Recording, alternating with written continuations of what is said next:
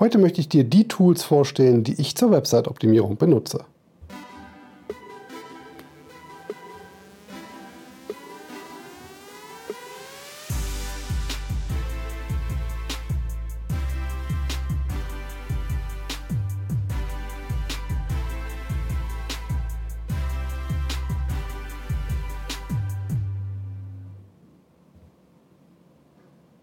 Kennst du den Spruch, der Fotograf macht das Bild und nicht die Kamera?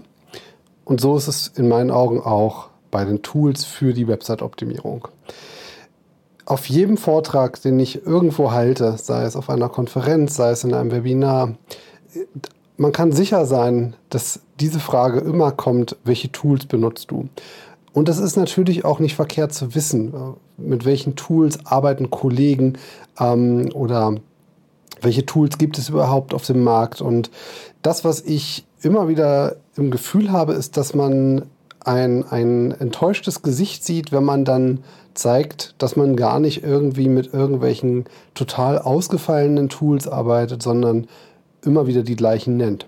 Und ich wundere mich dann immer so ein bisschen über diese entsetzten Gesichter, weil ich mir halt denke, ich bin noch lieber Profi im Umgang mit einem Tool, als jedes Jahr aufs Neue mich in irgendeine Software einzuarbeiten. Und das ist etwas, was ich eigentlich ganz, ja, schon immer so mache. Also ich, ich äh, schaue mir jedes Tool sehr, sehr mit, mit sehr, sehr viel Bedacht an. Also ich weiß, äh, der ein oder andere Kollege, der mit mir schon zusammengearbeitet hat, der wird wissen, dass ich gerne mal mir neue Tools anschaue. Ähm, natürlich bin auch ich davon nicht befreit, aber ich schaue sie mir meistens auch nur an und äh, äh, ich habe tatsächlich nur eine Art von Tool, äh, ähm, was ich regelmäßig wechsle und das ist äh, meine Aufgabenverwaltung. da wechsle ich irgendwie ständig zwischen Things für Mac und äh, Gettings äh, Todoist ähm, hin und her und äh, Omnifocus nicht zu vergessen. Aber für die Website-Optimierung muss ich ganz ehrlich sagen, bin ich wahrscheinlich für viele ziemlich langweilig, was ich so mache. Das liegt einfach daran, dass ich mich eben auf mein Toolset festgelegt habe und in diesem Toolset aber auch sehr genau weiß, was ich eigentlich mache und was ich damit herausbekommen möchte. Weil für mich steht nicht das Tool im Vordergrund, sondern immer die Aufgabe, die ich damit lösen möchte. Und auf Basis dieser Aufgabe stelle ich mein Toolset zusammen. Aber ich versuche auch immer, die Tools so genau kennenzulernen, dass ich gar nicht so enorm viele Tools benötige. Ähm, ich weiß zum Beispiel, dass einige mal ganz exemplarisch, die überprüfen wollen, ob ähm, äh, ein, ein, ein Link funktioniert, die suchen dann so einen, linken, einen Broken Link Checker. Das kann man auch mit einem Screaming Frog machen. Das ist eine Grund, äh, Funktion vom Screaming Frog oder ein Tool zur Überprüfung, ob ähm, gewisse Code-Snippets integriert sind, wie von Google Analytics. Auch das kann man ohne Probleme mit dem Screaming Frog SEO Spider machen. Und das ist das, was ich meine. Ähm, ich versuche halt wirklich sehr, sehr viele Aufgaben mit einem Tool umzusetzen, deren, dessen Bedienung ich quasi äh, im Schlaf kann. Ich muss nicht lange überlegen, wie ich was konfiguriere, um entsprechend an die Informationen zu kommen. Und so habe ich eigentlich ein sehr, sehr klares Toolset, was seit Jahren eigentlich Bestand hat und wo ich tatsächlich auch mich sehr, sehr schwer tue, ein neues Tool zuzulassen. Nicht, weil ich mich der Innovation ähm, gegen wehren möchte, ganz im Gegenteil. Ich liebe es, wenn ich irgendwie meine Arbeitsschritte ähm, effektiver machen kann. Aber ich muss einfach auch oftmals ab, ähm, ähm, aufwiegen, ob es sich lohnt, ein neues Tool zu integrieren. Dann schaue ich mir auch immer an, ja, wie viel Überlappung gibt es da eigentlich mit einem bestehenden Tool. Und da muss ich halt überlegen, die Einarbeitungszeit, ähm, die Kosten natürlich nicht ganz zu vergessen. Und deswegen ähm, bin ich da tatsächlich sehr, sehr toolarm. Aber nichtsdestotrotz, ich habe dir ja gesagt, ich erzähle dir hier, mit welchen Tools ich arbeite und das möchte ich jetzt auch ganz gerne machen. Angefangen natürlich ganz klassisch, ähm, ich arbeite mit Google Analytics und seit mehreren Jahren da auch mit dem Google Tag Manager. Das heißt, ich integriere erstmal den Google Tag Manager auf meiner Website und anschließend wird Google Analytics genau über den eben implementiert.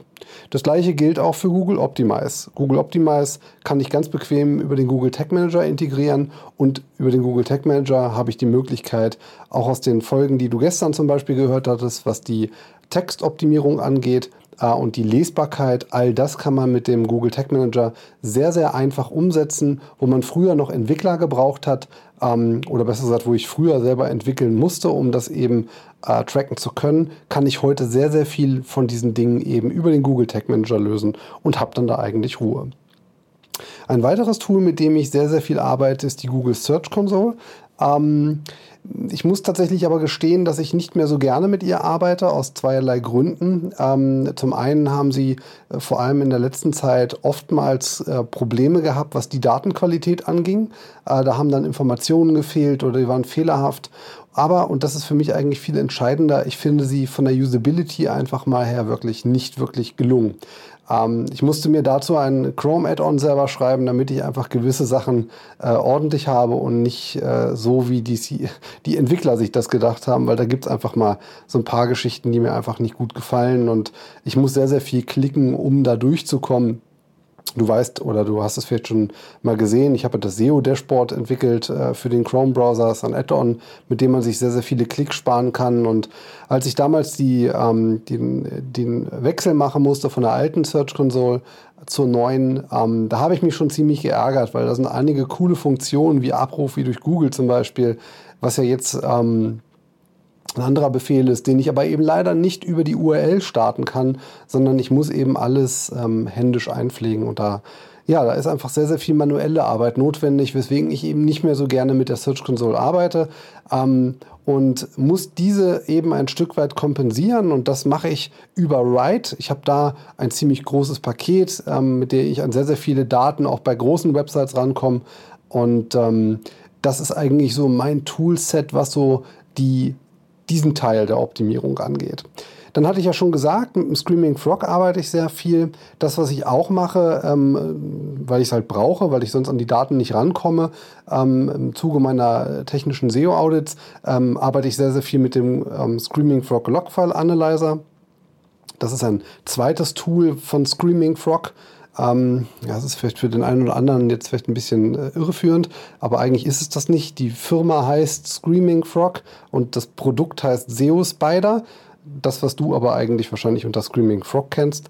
Ähm, und die Firma Screaming Frog hat eben auch diesen Logfile Analyzer als zweites Tool rausgebracht. Und ähm, damit arbeite ich sehr gerne, weil damit kann ich letztendlich haargenau sehen, welche Dateien werden eigentlich aufgerufen ähm, obwohl sie nicht da sind, äh, was wird wie gecrawlt. Diese Informationen kriege ich eben aus den Logfiles raus. Und wenn ich eben exemplarisch sowas wie Indexierungsprobleme auflösen möchte, dann kann ich eben in den Logfiles sehr, sehr genau sehen, wann werden welche Seiten von Google besucht.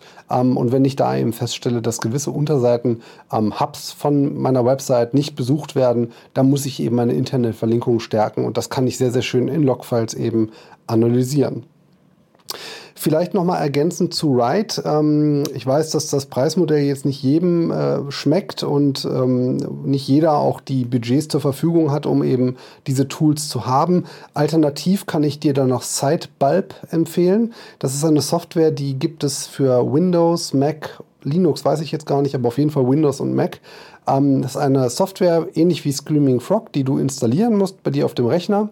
Und darüber hast du auch eine Möglichkeit, eine Website zu crawlen und ähm, kriegst dort auch sehr, sehr schön grafisch aufbereitet die Informationen, die du brauchst, Fehler auf der Website, ähm, die Klassiker Meta-Title-Optimierung, äh, Description, also klassisch Snippet-Optimierung, ähm, in, ähm, interne Verlinkung, ähm, fehlende Alt-Tags und so weiter und so fort. Also mit Sidebibe kann man da auch sehr, sehr schön arbeiten.